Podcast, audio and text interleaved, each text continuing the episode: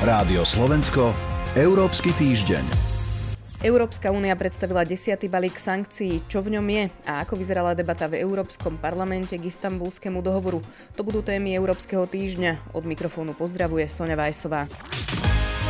Rádio Slovensko, Európsky týždeň. Začneme na europarlamentnej pôde, kde sa prebral istambulský dohovor a europoslanci vyzvali Úniu, aby dokument o ochrane žien pred násilím schválila. Odkaz si v tom nájde aj Slovensko. Tému teraz rozoberiem s Barbarou Zmuškovou z portálu Euraktiv. Dobrý deň. Dobrý deň. Povedzme si na úvod, čo konkrétne teda žiadajú, žiadajú europoslanci a prečo? Europoslanci žiadajú, aby Európska únia ako celok pristúpila a ratifikovala istambulský dohovor. Je to dohovor, ktorý má zabraňovať násiliu na ženách plán e, bol dávno, že Európska únia k nemu pristúpi, že všetky členské štáty budú rešpektovať tie zásady, ktoré sú v ňom a istým spôsobom sa tak nahradí e, nutnosť prijať nejakú európsku legislatívu, lenže e, viacero členských štátov, najmä z východnej Európy, konkrétne teraz 6 krajín proti nemu vystúpilo. Je to Bulharsko, Česko, Maďarsko, Lotyšsko, Litvo a teda my, Slovensko. A preto členské štáty nikdy tento dohovor neprijali. A Európsky parlament v roku 2021 požiadal e, súdny dvor EÚ, aby povedal, že či teda musí sa čakať na súhlas úplne všetkých členských krajín.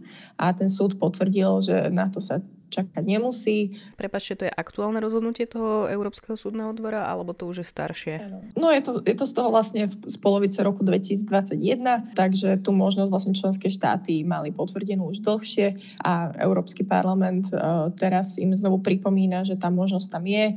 Volá potom nech je využitá, ale pripomína aj tým šiestim členským štátom, nech ten dohovor ratifikujú aj uh, na domácej pôde. Vy ste vlastne naznačili ten proces, ktorý e, vlastne tomu predchádza, ale vlastne europoslanci hovoria, že tieto štáty e, by sa mali obísť a schváliť by sa to malo aj bez ich súhlasu. Áno, pripomínajú teda to rozhodnutie súdneho dvora. Nie je to napríklad ako pri sankciách, e, že jeden členský štát to môže vetovať. A pripomínajú, že je tam tá kvalifikovaná väčšina na to, aby ten dohovor prešiel, iba členské štáty asi z politických dôvodov, pretože vidia, že v tých šiestich krajinách je to veľmi citlivá téma, že ľudia prijatie istambulského dohovoru ich možno straší, je tam veľa dezinformácií a tiež vedia, že keby sa uskutočnilo toto hlasovanie v Rade EÚ, tak istá časť spoločnosti, ktorá šírila nepravdy o tom dohovore, by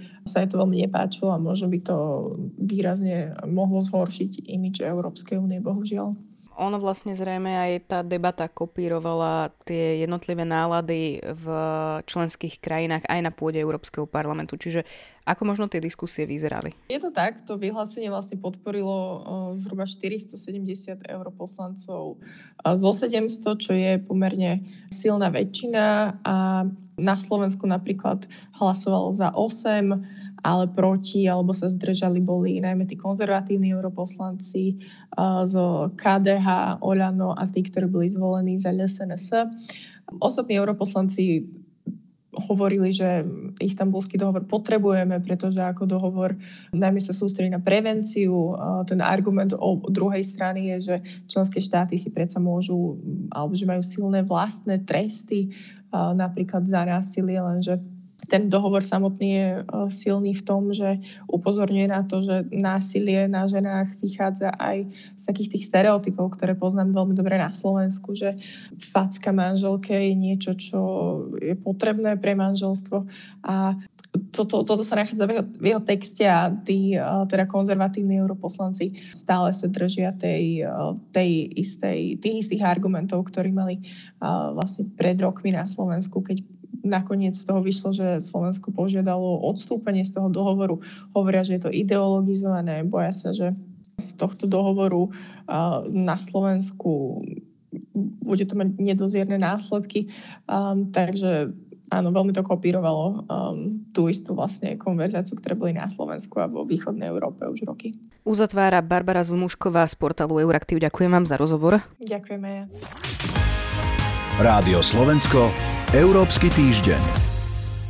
Poďme si teraz otvoriť desiatý balík sankcií od Európskej únie. Mojím hostom je Radovan Geist z portálu Euraktiv. Dobrý deň. Dobrý deň. Povedzme si to jednoducho. Čo je v tomto desiatom balíčku, čo kľúčové sa v ňom nachádza? Asi najdôležitejšie je povedať si, čo v balíku nebude napriek predchádzajúcim Slován sa do balíka nedostane jadrová energetika. To znamená, že Európska únia nebude sankcionovať ani spoluprácu v oblasti jadrovej energetiky ako celku s Ruskom, ani firmu Rosatom, ktorá dodáva jadrové palivo do Európy, respektíve v niektorých prípadoch to palivo dodáva aj technológie. Čiže v balíku ostávajú veci, ktoré sú v zásade už štandardnou výbavou takýchto balíkov. Ďalej sa rozšíri oblasť technológií a tovarov, ktoré môžu mať možné duálne použitie, čiže môžu byť použité aj pre armádu. A bude zákaz ich vyvážať do Ruska. Kontroverznou vecou je tam kaučuk, respektíve pneumatiky, pretože tie samozrejme môžu byť použité aj na vojenských, aj na vojenských strojoch. Zatiaľ nie je jasné, či teda sa dostanú alebo nedostanú do balíka, ale inak budú tam, budú tam viaceré takéto duálne technológie. Elektronika, ktorá síce môže byť využívaná aj na civilné účely, ale zároveň môže byť využívaná vo vojenských systémoch. Druhou časťou je rozšírenie sankčného balíka o asi 100 osôb a organizácií firiem, ktoré sa podielajú na ruskej agresii voči Ukrajine. No a potom dôležité tiež je, že Európska únia zvážuje do balíka zahrnúť alebo ako do balíka zahrnúť firmy, ktoré, iránske firmy, ktoré dodávajú Rusku drony, ktoré sú využívané na útoky na, aj na civilnú infraštruktúru. A ako vyzerá vlastne tá debata okolo tohto desiatého balíka, lebo to je vlastne návrh Európskej únie? Ten návrh vždy prinesie Európska komisia, musia schváliť všetky členské krajiny jednomyselne a práve tu s jadrovou energiou narazila Európska komisia na Maďarsko, ktoré inak už v minulosti hovorí, že bude vetovať akékoľvek sankcie, ktoré by sa mali týkať ešte oblasti energetiky, čo de facto už neznamená iba jadrovú energiu a plyn. Čiže Maďarsko vetovalo aj úplný zákaz spolupráce v oblasti jadrovej energetiky, aj sankcie namierené voči Rozatomu a jeho predstaviteľom. Zatiaľ sme stále na úrovni diskusí medzi veľvyslancami členských krajín. Cieľom je prijať ten desiatý balík symbolicky k 24. februáru, kedy bude rok od začiatku ruskej agresie. Je nepravdepodobné, že by sa tá maďarská pozícia za tieto dni niekam posunula, čiže asi jadrová energetika nebude súčasťou. Ministri zahraničných vecí členských štátov Európskej únie by k tomu mali sedieť v pondelok na budúci týždeň. Ako ste spomínali, toto je nejaký výročný desiatý balík, e, ktorý chce Európska komisia presadiť do prvého výročia vojny na Ukrajine. Je to desiatý balík. Prečo ešte hovoriť o týchto sankčných balíkoch z vášho pohľadu? Je to dôležité? Je dôležité, aby tlak na Rusko pokračoval, pretože Rusko neprestáva so svojou agresiou, napriek tomu, že pociťuje hospodárske dôsledky týchto sankcií. To znamená, že očividne ruský priemysel má ťažkosti, Rusko stráca, tento rok bude ešte výraznejšie strácať príjmy z predaja energetických surovín, ale aj napriek tomu teda Putinov režim pokračuje, pokračuje vo vojne. Putin má jednu výhodu oproti demokraticky voľným lídrom, aspoň takú krátkodobú výhodu. On sa nemusí pozerať až tak veľmi na to, to, čo chcú jeho obyvateľia, nemusí sa opierať o ich súhlas. A v podstate on dokazuje opakovane, že ľudský život, vrátane ruského života pre neho nemá veľkú cenu, čiže nedá sa asi predpokladať, že pod tlakom sankcií Putin zmení svoju politiku, ale môžeme predpokladať, že tieto sankcie obmedzia jeho, obmedzia jeho možnosť viesť ďalej vojnu. Konec koncov už to, že musí spolupracovať s Iránom, či dokonca so Severnou Kóreou na dovoze zbraní, naznačuje, že má vážne problémy nahrádzať svoju vojenskú silu, ktorú, ktorú stráca na Ukrajine. Čiže určite to má zmysel. Má to zmysel aj z pragmatického hľadiska. Obmedzujeme možnosti Ruska ďalej viesť vojnu a má to samozrejme zmysel aj z morálneho hľadiska, pretože nie je správne obchodovať s diktátorom, ktorý má na rukách krv ľudí a, a ktorý vedie vojnu de facto v blízkej krajine a dnes už kandidátskej krajine Európskej únie ktorý útočí na kandidátskú krajinu na členstvo v EU. Uzatvára Radovan Geist z portálu Euraktiv. Ďakujem vám za rozhovor. Ďakujem ja, do počutia.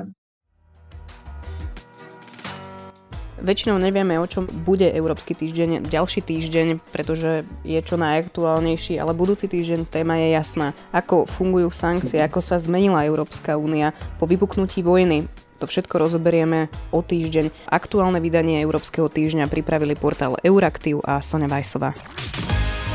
Rádio Slovensko, Európsky týždeň.